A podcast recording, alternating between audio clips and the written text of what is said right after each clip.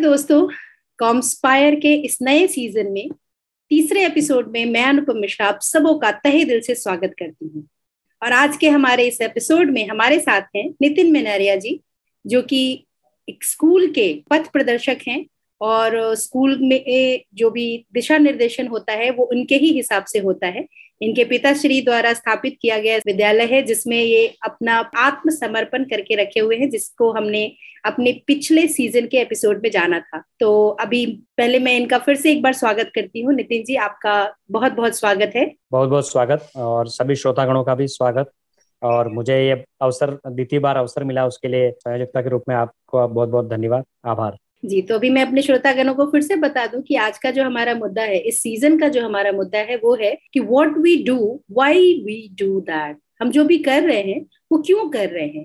तो आज नितिन जी इस विद्यालय के क्षेत्र में है, इस शिक्षण संस्थान के क्षेत्र में है तो इसमें आने का इनका क्या प्रयोजन है? इन्होंने बाकी सभी क्षेत्रों को छोड़कर शिक्षा व्यवस्था को ही क्यों चुना? आइए जानते हैं नितिन जी से। नमस्कार साथी गणों। जैसा कि मंच पर प्रश्न आया है कि मेरा यही क्षेत्र क्यों रहा है? तो मैं बचपन से स्वयं सीखता रहा और मेरे जो आसपास का वातावरण था उससे मैं सीखता रहा और शिक्षा जिसे हम कहते हैं शिक्षा का प्रारंभ ही सीखने से होता है। बचपन जब बच्चा जब नन्ना बालक जब होता है वो आ, कदम बढ़ाना शुरू करता है तो वो सीखता है और उस सीखने को ही हम एक शिक्षा कहते हैं और शिक्षा जन्म से प्रारंभ हुई और मेरा जन्म 1983 में हुआ। और तब से जन्म के बाद जब बालक शिक्षा में आता है और स्वयं को पहचानने की कोशिश करता है तो ये जब उसे अपने आप में महसूस होता है कि वो स्वयं बना है, वो किसी न किसी उद्देश्य के लिए बना है तो मुझे भी इस बात का आभास हुआ कि मतलब मेरा जो जन्म हुआ है मतलब मेरा कोई उत्तरदायित्व है कि मुझे अपने समाज के लिए कुछ करना है, आसपास के वातावरण के लिए कुछ करना है, और ये इसी प्रेरणा पर मैं दिनों दिन आगे बढ़ता रहा। और मेरे ननिहाल पक्ष की बात करें तो लगभग सभी शिक्षा के क्षेत्र से जुड़े थे। मेरे नाना जी जो हैं मोतीलाल जी मिनारिया जो प्रथम श्रेणी व्याख्याता से रिटायर हुए हैं तो वो मेरे हमेशा एक आदर्श के रूप में रहे हैं कि शिक्षा के क्षेत्र में अच्छा कार्य किया उन्होंने और मामा जी हैं वो भी शिक्षा के क्षेत्र में हैं और मेरे पिताजी पिताजी ने स्वयं ने आ, मेरे जन्म के पश्चात उन्होंने एक विद्यालय की स्थापना की। तो एक मतलब जब अपन को सामने अपना एक रास्ता दिखता है कि एक विद्यालय है जहाँ मुझे पढ़ना भी है और इसको आगे बढ़ाना भी है तो एक मकसद वहाँ से अपना स्थापित होता है कि चलो इसके लिए अपन को कुछ करना है। और अपना प्रथम उद्देश्य है कि इसको अपन कैसे करेंगे तो उसके लिए अपन शिक्षा की ओर निरंतर बढ़ते रहते हैं और ये मेरा मेन उद्देश्य रहा है। बहुत सुंदर तरीके से आपने इसे हम सबके सामने ज़ाहिर किया है कि किस तरह से आप अपने पूर्वजों से, अपने प्रियजनों से प्रभावित होकर इस क्षेत्र में आए और समाज के लिए आपका जो ये कहना है कि आपका उद्देश्य, जीवन उद्देश्य समाज के लिए कुछ करना है और समाज के लिए कुछ करने के लिए शिक्षा से बढ़ के और क्या हो सकता है।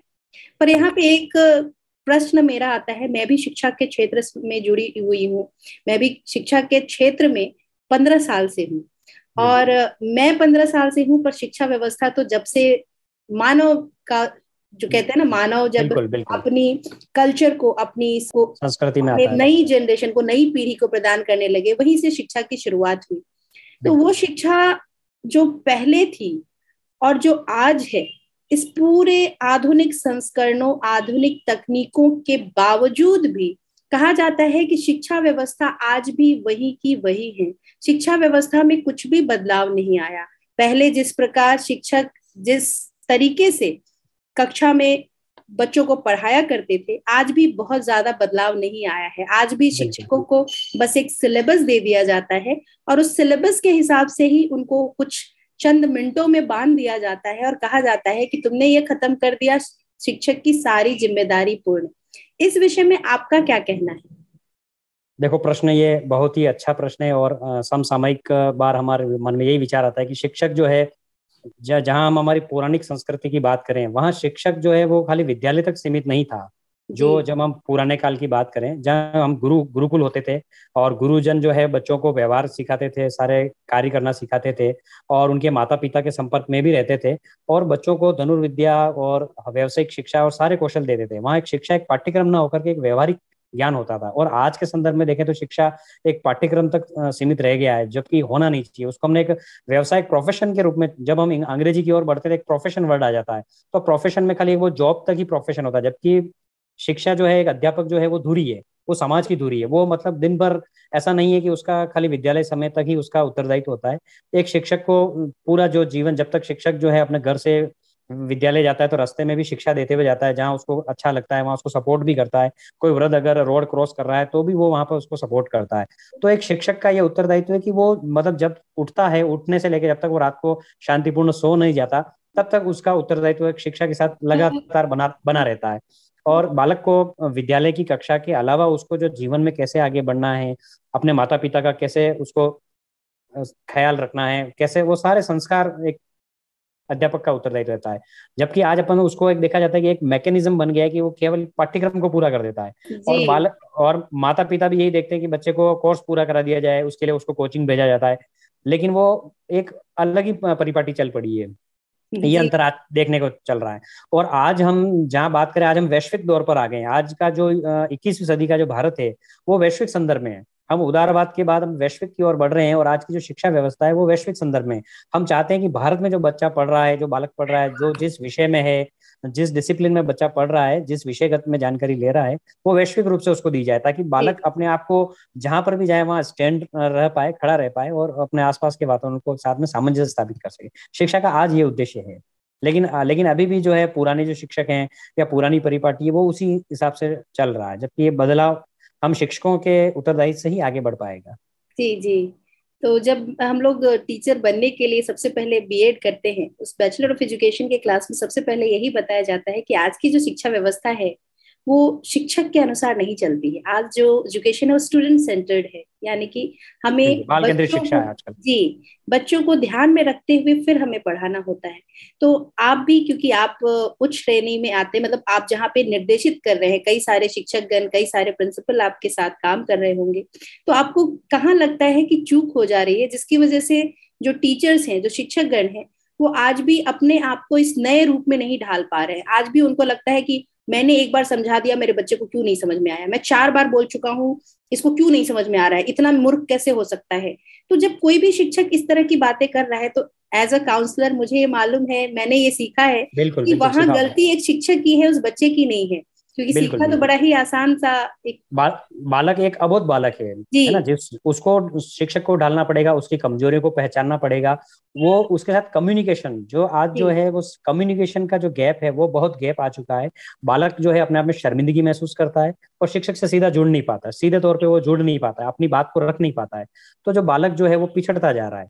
तो ये यहाँ दिक्कत ये आती है कि कम्युनिकेशन उसका नहीं हो रहा। उसको लगता है कि अगर कक्षा में अगर कोई अधूरा रह गया तो वो कोचिंग में जाकर के पूछ लेगा। तो वो वहाँ उसका उसका ज्ञान वहाँ टूटता जा रहा है। जबकि जो पौराणिक काल में होता था शिक्षक एक ही होता था तो उसे लगता था मुझे इसकी बात साझा करनी चाहिए।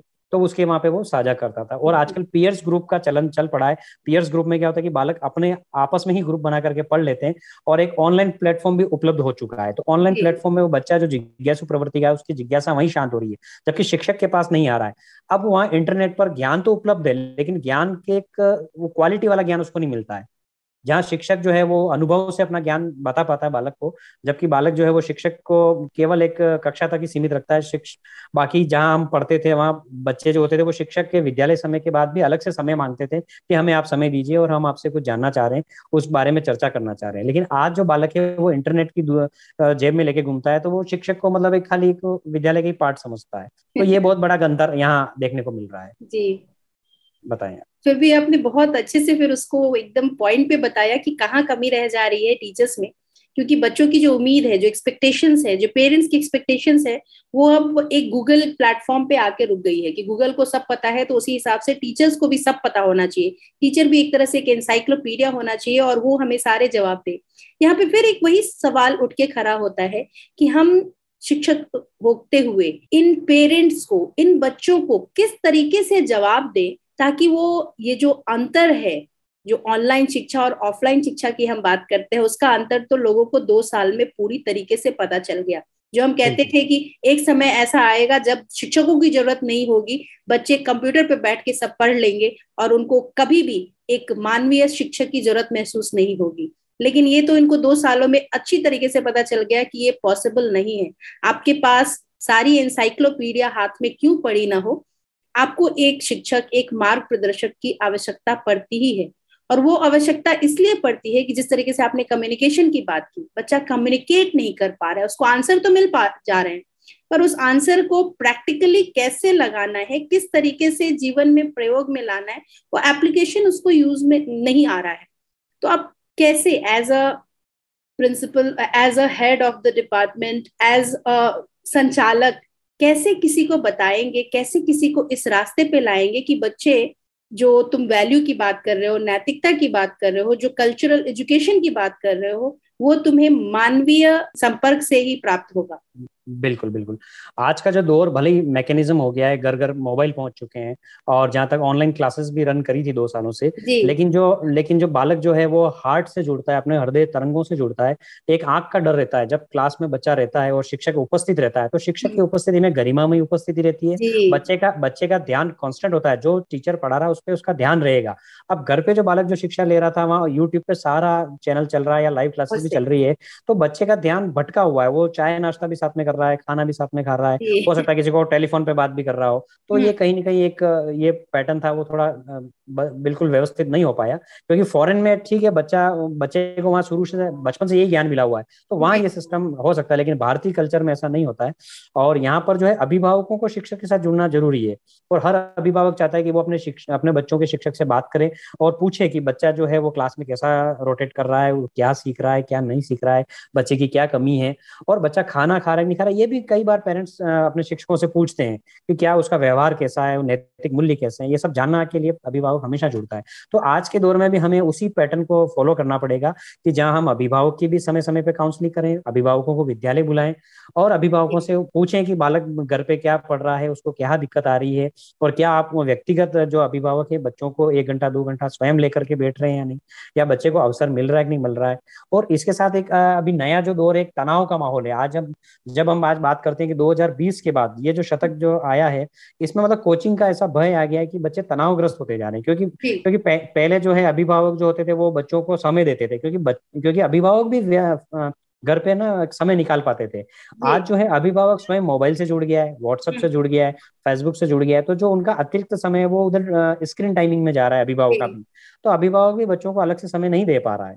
तो ये तो बच्चा भी एक अभिभावक से दूर हो रहा है। जिस तरह की जो कम्युनिकेशन जो है टीचर और बालक में जो कम्युनिकेशन स्थापित का जो गैप आया है वो अभिभावक का बच्चे के साथ भी आया है। क्योंकि घर घर पर अभिभावक भी जो है वो स्वयं डिजिटलाइजेशन हो गया है नए नए नॉलेज की तरफ़ बढ़ रहा है अपडेट रह रहा है तो बालक के साथ नहीं जुड़ पा रहा। तो ये एक बहुत बड़ी खामी है जहाँ हमें ये निर्धारित करना पड़ेगा कि बालक और अभिभावक को भरपूर समय मिले घंटा दो घंटा जहाँ पर वो जहाँ पर वो अध्यापन की बात तो करे साथ साथ व्यवहारिक की बातों को भी जोड़े कनेक्ट करे अपने आप जी जी। ये वाली आपने जैसे वर्कशॉप्स वगैरह की बात की कि टीचर्स के लिए और पेरेंट्स के लिए काउंसलिंग व्यवस्था होनी चाहिए समय समय पर उनके आप लोग स्कूल्स में भी वर्कशॉप्स ऑर्गेनाइज करते हो? तो एज मतलब एक महीने में कितनी बार ऐसे वर्कशॉप होते हैं या साल भर में कितने वर्कशॉप होते हैं? इन वर्कशॉप को विद्यालय में कितना सीरियसली लिया जाता है? टीचर्स उसको कोई एक अपने लिए सजा मान के तो नहीं बैठ जाते, अरे, आज वर्कशॉप में हम लोग को फिर से छह घंटे बैठना पड़ेगा? क्योंकि टीचर्स की एक आदत हो जाती है कि हमें बस बोलना है और उनके उस सुनने की आदत कहीं ना कहीं कम हो जाती है। और वो वही चीज़ है जो आज तक शिक्षकगण जो पुरानी व्यवस्था है उस समय से अभी तक ये समझ नहीं पाए कि एक शिक्षक अच्छा शिक्षक तभी होता है जब वो सुनने की शक्ति रखता हो। उसमें धैर्य हो बच्चों की बातों को सुनने और समझने का। तो इन सब चीज़ों को लेके आपको किन समस्याओं का सामना करना पड़ता है शिक्षकों को लेके? उनको फोर्सिबली बोल दिया जाता है कि तुमको इन वर्कशॉप में आना है उनको अटेंड ही करना है और फिर कोई मतलब नहीं रह जाता या फिर उसके लिए कोई स्पेशल तरीका होता है जिससे कि उनको उसका आनंद भी होता है और सीखने को भी मिलता है? बिल्कुल जहाँ तक शिक्षकों की बात आ रही है शिक्षक जो है वो अपने ग्रेजुएशन पोस्ट ग्रेजुएशन करके आया है बीएड ट्रेनिंग करके भी आया है लेकिन आज जो शिक्षकों की शिक्षा है वो इन सर्विस के साथ साथ भी चलनी चाहिए क्योंकि वो प्री सर्विस में तो एजुकेशन लेके आया बीएड कोर्स करके आया लेकिन वो एक खाली अनुभव है उसका। एक शैक्षिक शैक्षिक अनुभव। जब वो जब वास्तविक में कार्य क्षेत्र में आता है तो नई समस्याएँ उसके सामने आती है है ना? समय के साथ साथ परिस्थितियाँ बदलती है। जैसे अभी दो साल से कोविड वाली जो परिस्थितियाँ आती है हम्म। तो मतलब हमेशा हर परिस्थितियाँ शिक्षक के लिए नई समस्याएँ चुनौतियाँ लेके आती है और उसमें सामंजस्य स्थापित करने के लिए निरंतर उसको जो ट्रेनिंग प्रोवाइड करनी पड़ती है। और ये जो ट्रेनिंग्स जो होती है वो सिलेबस को लेकर के आती है कि भाई कई बार दो तीन साल में सिलेबस भी बदलता है। तो सिलेबस हम्म। की विषयगत प्रशिक्षण भी दिया जाता है, व्यवहार प्रशिक्षण भी दिया जाता है और नई जो वैश्विक संदर्भ में जो नई चुनौतियाँ आ रही है, बच्चे को नए रूप में तैयार करना है। आज बच्चों को, बच्चों के लिए सिक्स क्लास में कोडिंग आ गया है, ताकि बच्चा नया अपडेट रहे, नई शिक्षा नीति आ गई है। तो यह हर साल दर साल कुछ नयापन आता रहता है तो शिक्षकों की निरंतरता में प्रशिक्षण उपलब्ध कराए जाते हैं। और ये प्रशिक्षण वर्ष पर्यंत भी चलते हैं। जैसे अभी जो नया सत्र प्रारंभ हो रहा है तो नई प्लानिंग के साथ कि भी दो सालों में हमने देखा कि बच्चों का स्तर गिर गया है बच्चे परिणाम में पिछड़े हैं तो ये उनका वर्ष प्रारंभ होने से पहले ही जो जो पहला सप्ताह जब चलेगा तब शिक्षकों को ये सारी रूपरेखा बनाई जाएगी। कि किस तरह से शिक्षकों को आगे पाठ्यक्रम को पूरा करने की क्या गतिविधियाँ अपनानी है कौन कौन सी नई गतिविधियों को जोड़ना है? और केवल शैक्षिक को ही नहीं सशिक्षिक को लेकर के साथ में चलना है ताकि बच्चा बच्चा बैलेंस कर सके। आजकल का बच्चा बैलेंस नहीं कर पाता है।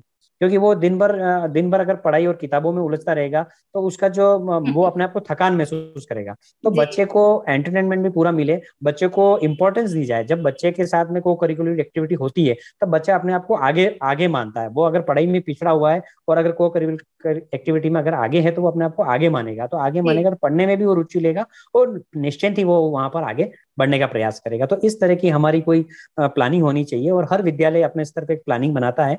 और अभी मैं प्लानिंग पे भी काम कर रहा हूँ अभी मेरा रिस्ट शोध भी चालू है। अभी मैं प्रधानाचार्य के ऊपर शोध भी चल रहा है मेरा। तो अभी मैं उन प्लानिंग पर भी बात कर रहा हूँ। काफ़ी लोगों से मेरा एक इंटरव्यू शेड्यूल भी हुआ था जहाँ पर लोगों ने यही हर प्रधानाचार्य ने यही कहा कि हम जो है प्लानिंग करते हैं और प्लानिंग को एग्जीक्यूट करते हैं। जी। बाकी होता है कि प्लानिंग खाली एक प्लानिंग का पार्ट बन के रह जाता है कि हम उसको जुलाई में प्लानिंग बना दी और वो हम्म। खाली फ़ाइल बना के रख ली ऐसा नहीं है। उसका उसको इवेल्यूट भी करते हैं उसका समय समय पर मूल्यांकन किया जाता है। जहाँ प्लानिंग में आवश्यकता होती है कि कुछ नई चीज़ें जोड़नी चाहिए तो वो नई चीज़ों को भी जोड़ा जाता है। तो इस तरह से हम शिक्षकों के साथ तालमेल बैठाते हैं और शिक्षकों की सहमति से ही प्रशिक्षण कार्यक्रम आयोजित होते हैं वर्कशॉप आयोजित होती है और शिक्षकों की क्या कमियाँ शिक्षकों को कहाँ दिक्कत आ रही है उन बातों को नोट करके उसका एवोल्यूट करके उसके अकॉर्डिंग ही उनको प्रशिक्षण दिया जाता है। जी।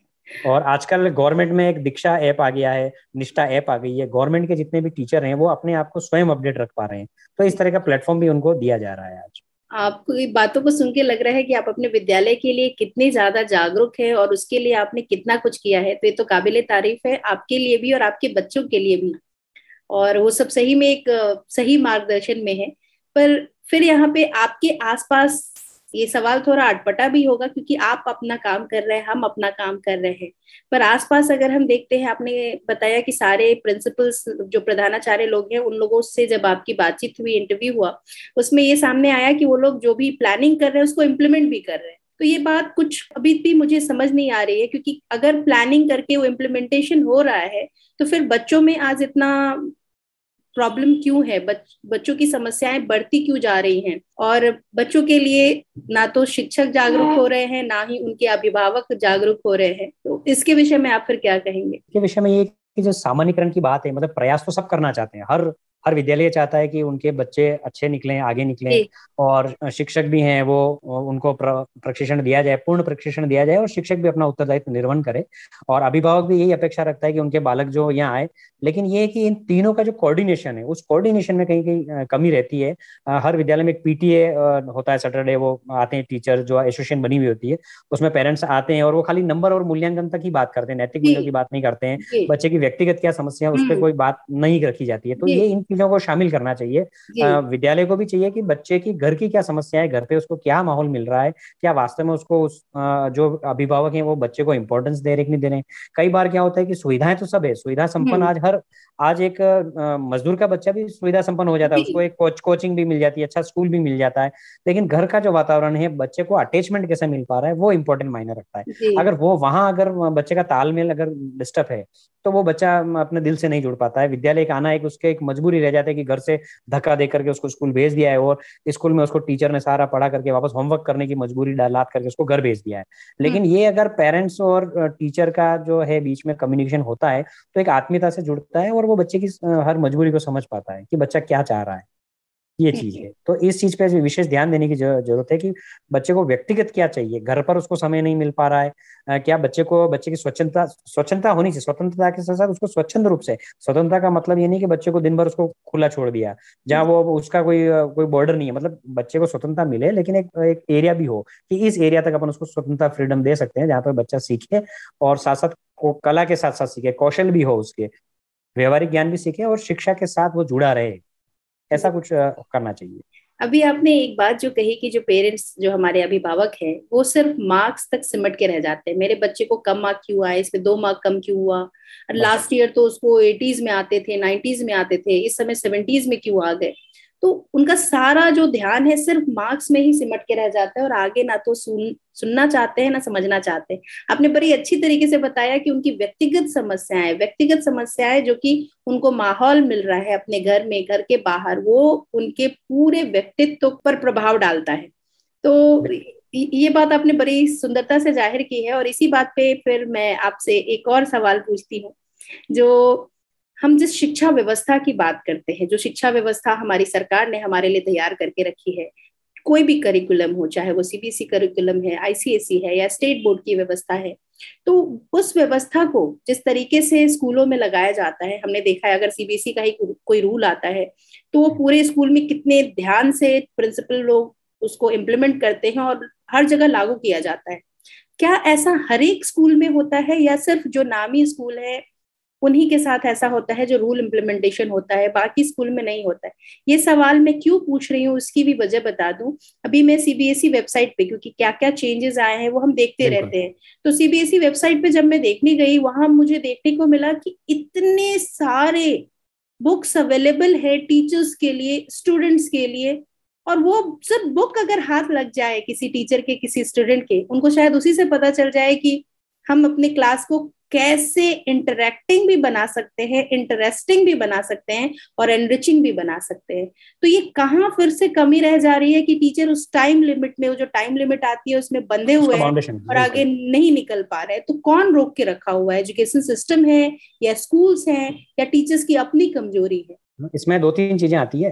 विद्यालय जो है विद्यालय दो तीन प्रकार के होते हैं। एक तो विद्यालय जो सरकारी विद्यालय हैं वहाँ का मैकेनिज्म अलग है। कुछ प्राइवेट मिडिल स्कूल हैं जो मिडिल रेंज में आते हैं जहाँ फ़ीस फ़ीस भी मध्यम वर्ग में ली जाती है और मध्यम वर्ग के बालक बालिकाएँ वहाँ पढ़ते हैं। और एक उच्च श्रेणी के विद्यालय जो आते हैं जो हाई सोसाइटी के स्कूल्स होते हैं और वहाँ पे क्या सुविधाएँ संपन्न सारी होती है? अगर मैं एक एक वर्ग की बात करूँ तो पहला जो वर्ग है जो हाई सोसाइटी जो स्कूल है जिसको हम इंग्लिश मीडियम कहते हैं जहाँ फीसें भी अच्छी ली जाती है और समय भी उनका ज़्यादा होता है और टीचर्स का पे स्केल भी ज़्यादा होता है। तो शिक्षक भी देखता है कि पे स्केल उसको ज़्यादा मिल रहा है समय ज़्यादा मिल रहा है वहाँ पे स्कूल का टाइमिंग भी ज़्यादा होता है। स्कूल खत्म होने के बाद एक दो घंटे तो प्लानिंग के लिए ही टीचर को स्कूल में रुकना होता है। तो वहाँ समय अधिक मिल जाता है। तो समय अधिक जब प्लानिंग पर बात होगी इवोल्यूशन अच्छे से होगा तो वहाँ हर चीज़ व्यवस्थित होती है बिल्कुल व्यवस्थित होती है। क्योंकि प्लानिंग के लिए टाइम मिल गया टीचर को एक्स्ट्रा एफर्ट्स करने के लिए दिया जा रहा है उसको मोटिवेशन किया जा रहा है और और स्कूल में संसाधन भी उपलब्ध है। बिजली बिजली उपलब्ध है, कंप्यूटर उपलब्ध है इंटरनेट उपलब्ध है प्ले ग्राउंड है तो सारी चीज़ें वहाँ है। तो जो भी कोरिकुलम एक्टिविटी आ रही है, जो भी सिलेबस आ रहा है, उसके अकॉर्डिंग वहाँ सारी सुविधाएँ होने से सारी चीज़ें व्यवस्थित चल पा रही है। और मध्यम वर्ग के जो स्कूल है, जहाँ फीसें कम है स्कूल का समय समय और बच्चे जो हैं, वो घर की भी मजबूरियाँ रहती है क्योंकि मध्यम वर्गीय में घर पे कोई उनके पियोन वगैरह नहीं होते काम करने के लिए। जो हाई सोसाइटी कल्चर से जो बच्चे आ रहे हैं उनके घर पे भी उनका वातावरण अच्छा है घर पे उनको कोई काम नहीं करना पड़ता है। और मध्यम वर्ग से जो बच्चा आ रहा है उसको घर की मजबूरी भी पता है घर पे अगर माता पिता बीमार है तो बच्चा रेगुलर स्कूल नहीं आ पाता है। स्कूल से कई बार उसको छुट्टी भी लेनी पड़ती है। घर पे अगर माता पिता बीमार है घर का कोई काम उसको करना है खेती बाड़ी उसको संभालनी है तो वो बच्चा स्कूल से कम समय के लिए जुड़ता है तो वहाँ समय का अभाव है। तो विद्यालय को कोर्स भी पूरा करना पड़ता है तो वो एक्स्ट्रा एक्टिविटी और सारी चीज़ों को पर्टिकुलर नहीं कर पाते हैं। गवर्नमेंट स्कूल की बात करें तो वहाँ गवर्नमेंट में संसाधनों का अभाव है। संसाधन ही पूरे नहीं है। टीचर्स के टीचर्स के पोस्ट वैकेंट है और प्रिंसिपल के भी जो है वो कार्यवाहक प्रिंसिपल है। वहाँ पे अधिकतर प्रिंसिपल की पोस्ट खाली है। तो उनको मूल्यांकन करने वाला और निरीक्षण करने वाला अधिक समय तक उपलब्ध नहीं है। तो ये तीनों विद्यालयों के अलग स्तर स्तर अनुकूल अंतर देखा जा सकता है। अभी मैं आपके इन सारे जवाबों को श्रोतागणों पे ही छोड़ती हूँ। उन लोगों को खुद समझ में आना चाहिए खुद सोचना चाहिए जो भी वो इसके आगे कर सकते हैं, क्योंकि हम सबकी अपनी अपनी ज़िम्मेदारी होती है और जहाँ तक हम अपनी ज़िम्मेदारी निभा पाए, वही बहुत है। अब मैं आपसे जो अंतिम सवाल पूछने जा रही हूँ, वो हमारे पहले वाले प्रश्न से ही जुड़ा हुआ है कि आप जो भी कर रहे हैं, वो क्यों कर रहे हैं? तो आपने जैसा बताया कि आप शिक्षा व्यवस्था से इसलिए जुड़े हुए हैं क्योंकि आपको समाज के लिए कुछ करना है। अपने समाज के उत्थान के लिए, समाज में परिवर्तन लाने के लिए इन बच्चों के साथ आप जुड़े हुए हैं। तो ये जो जुड़ाव है बच्चों के साथ समाज के साथ वो जुड़ाव से आपको आंतरिक रूप से क्या अनुभव होता है क्या मिलता है किस तरह की तृप्ति मिलती है वो हम आपके शब्दों से जानना चाहेंगे। हाँ, बहुत ही अच्छा प्रश्न है। ये मेरे सीधा सीधा मेरे भाव और मेरे अंतर मन से जुड़ा हुआ है कि जब भी कोई विद्यार्थी मुझे सामने दिखता है और वो जिस भी कक्षा में पढ़ रहा है तो जब मैं उसके सामने जाता हूँ तो मुझे भी लगता है कि मैं उसी समकक्ष हूँ क्योंकि मैं वो क्लास पढ़ के आया हूँ। तो मैं वो पीछे चला जाता हूँ पास्ट में कि मेरे क्या अनुभव है मेरे अनुभव में मैंने जो सीखा है तो उससे सीख करके मैं बच्चे को निर्देशित करता हूँ कि यहाँ अपन को इस तरीके से आगे बढ़ना है। ये हर्डल है इस हर्डल को इस तरह से दूर किया जा सकता है। एक बच्चे ने अभी मुझे प्रश्न किया था कि हंड्रेड परसेंट हम नहीं ला सकते हैं। तो मैंने कहा आप हंड्रेड परसेंट हंड्रेड परसेंट ला सकते हो जब उसके लिए आपके एफर्ट्स पूरे होंगे। आपको पढ़ना होगा आपको अपना ग्रुप बनाना होगा अपन को अप, जो छोटे बालक जो हैं जिनको जो पढ़ रहे हैं उनको अपन को सहयोग करना होगा और बड़ों से सहयोग भी लेना होगा। अगर अपन शर्मिंदा करेंगे कि हम टेंथ क्लास का सिलेबस पढ़ पढ़े तो नाइन्थ वाला सिलेबस क्यों पढ़े? तो अगर। वो टेंथ का बालक है अगर नाइन्थ वाले सिलेबस कोई बच्चे को सपोर्ट करता है तो उसका जो नींव है और मज़बूत होगी और उसका ज्ञान बढ़ेगा। जब कोई स्टूडेंट जब हम पढ़ते थे तो एक मॉनिटर सिस्टम होता था। तो हमारी क्लास का जो एक बच्चा होता था वो मॉनिटर के रूप में बच्चों को पढ़ाता था। और हम्म। गुरुकुल में भी एक मॉनिटर प्रणाली होती थी। तो जब मॉनिटर और वो मॉनिटर से ही शिक्षक निकलते थे। आज की पौराणिक शिक्षा की व्यवस्था की बात करें गुरुकुल में तो वहाँ मॉनिटर प्रणाली होती थी और मॉनिटर से ही शिक्षक बन जाते थे। जी जी जी। तो अगर इसी व्यवस्था को लागू किया जाए तो हर बच्चा अगर दूसरे छोटी कक्षाओं को पढ़ाएगा तो उसका जो स्वयं के जो डाउट है जो कमियाँ हैं वो खुद दूर कर पाएगा। स्व अध्ययन करेगा उसको पता है कि मुझे ये बताना है किसी को तो वो पहले स्व खुद पढ़ेगा स्व अध्ययन करेगा और उसकी सारी दूरी निकल जाएगी। तो ये मैं यही देखता हूँ आसपास के जो भी बच्चे हैं, उन बच्चों के साथ में बच्चे के बनकर जुड़ना चाहता हूँ। अभिभावक है तो मैं स्वयं अभिभावक देखता हूँ कि वो अभिभावक अपने बालक के बारे में क्या सोचते हैं, घर पे क्या, वो विद्यालय से क्या अपेक्षा रख रहे हैं या बच्चे की क्या अपेक्षा रख रहे हैं? तो ये सारी चीज़ें मैं उनसे साझा करता हूँ, मेरे जो अनुभव रहते हैं मैं उनको साझा करता हूँ कि पढ़ाई का कहीं पे भी उनको प्रेशर नहीं आना चाहिए, घर पे उसको स्वतंत्रता माहौल मिलना चाहिए, बच्चा जो भी स्कोरिंग लाएगा वो उसको सहर्ष स्वीकार करे। और वह दिन ब दिन आगे बढ़े। हो सकता है कि टेंथ का परसेंट डाउन हो लेकिन अगर अगर उस पर प्रेशर बनाएँगे तो आगे वो ट्वेल्थ में जाके बिल्कुल प्लग हो जाएगा। और टेंथ के अगर परसेंटेज कम है तो फिर भी उसको मोटिवेट करेंगे तो हो सकता है कि ट्वेल्थ के परसेंटेज वो अच्छे ज़्यादा ले आ पाए। और केवल केवल घर पे पढ़ाई पर ही ध्यान दिया जाएगा तो पढ़ाई से पिछड़ जाएगा। अगर घर पे दो घंटा बालक पढ़ रहा है और चार पाँच घंटे अगर बालक जो है वो एक्स्ट्रा एक्टिविटी कर रहा है फ़िज़िकल भी कर रहा है अच्छा पौष्टिक खाना भी खा रहा है क्योंकि जब तक अगर बच्चा अगर फ़िज़िकल नहीं करेगा तो अच्छा खाना भी नहीं खा पाएगा। भरपूर भरपूर खुराक नहीं ले पाएगा तो बच्चे का मतलब उसको कोई मस्तिष्क में उसको प्रॉब्लम रहेगी उसको सिर दर्द रहेगा तनावग्रस्त रहेगा। और पेरेंट्स जो है वो बच्चों को समाज के साथ नहीं कनेक्ट करते हैं उसको लगता है कि बच्चे का बोर्ड क्लास है बच्चे को कहीं उसको घूमने फिरने नहीं ले जाते हैं समाज में किसी कार्यक्रम में शामिल नहीं करते हैं। तो ब, तो अभिभावक को भी चाहिए कि बालक को हर जगह ले जाए और उसको प्रतिनिधित्व करे। बच्चे को जब बाहर बाहरी ज्ञान से जोड़ेंगे तो बालक निश्चित ही अपने ज्ञान में आगे बढ़ेगा। तो मैं हर जगह अपने हर पहलू पर अपने आप को वहाँ रख करके देखता हूँ। जो अच्छा निर्णय होता है जो मेरे अनुभव से निकलता है वो ही मैं उनको सुझाव देता हूँ। बालक हो चाहे अभिभावक हो चाहे कोई शिक्षक गण हो या आसपास के वातावरण हो। अगर कोई मुझसे पूछता है जो मैं उनको अपने अनुभव के आधार पर उनको उत्तर प्रदान करता हूँ। जी जी। बहुत ही सुंदर है फिर से। और जिस तरीके से आप अपने पूरे अनुभवों को, अपने अंतर मन को यहाँ विश्लेषित कर पाए हैं, शायद कई लोगों के लिए प्रेरणादायक साबित हो। और साथ ही मैं आपसे, क्योंकि आप एक लेखक भी हैं, कवि भी हैं तो अपनी कोई भी रचना अंत में हम सबको सुनाए जिसके साथ हम इस कार्यक्रम का अंत करें। ज़रूर। एक कविता है जो अभी रिसेंटली लिखी थी मैंने मैं उसे पढ़ लेता हूँ। जी। अभी आज का जो दौर है उस पर कविता है कैसा मंजर है चारों ओर? जी। कैसा मंजर है चारों ओर? गुमराह करने वाले अपने ही हैं नहीं कोई और। गुमराह करने वाले अपने ही हैं नहीं कोई और। उजाला है चारों ओर उजाला है चारों ओर दिया तले अंधेरा, रास्ता नहीं है कोई और। उजाला है चारों ओर, दिया तले अंधेरा, रास्ता नहीं है कोई और। कुछ बातें हैं भीतर और, कुछ बातें हैं भीतर और, सुलगता मन मस्तिष्क कहता है कुछ और। ज़िंदगी में तूफ़ान है चारों ओर, भीतर ही छिपा हल इसका, ना देखे कई और। स्वयं को देख चारों ओर, मन प्रसन्न कर नज़र रख लक्ष्य की ओर। यही मेरी कविता है आज की, जो ये प्रेरणा देती है कि सारा हल अपने आप में समेटा हुआ है समस्याएँ भी आपके भीतर से निकली है उनका हल भी आपके भीतर होगा और आपको अपने अपने को परिष्कृत करना होगा और समाज के साथ सामंजस्य स्थापित करना होगा तभी आपका लक्ष्य स्पष्ट दिखेगा आपको और उस लक्ष्य की ओर आप बढ़ते जाएँगे। जी जी। बहुत बहुत शुक्रिया आपका बहुत धन्यवाद। और इसी के साथ मैं श्रोतागणों से भी विदा लेती हूँ। धन्यवाद। फिर मिलेंगे अगले एपिसोड में। बहुत बहुत धन्यवाद आपका भी। आभार व्यक्त करते हैं।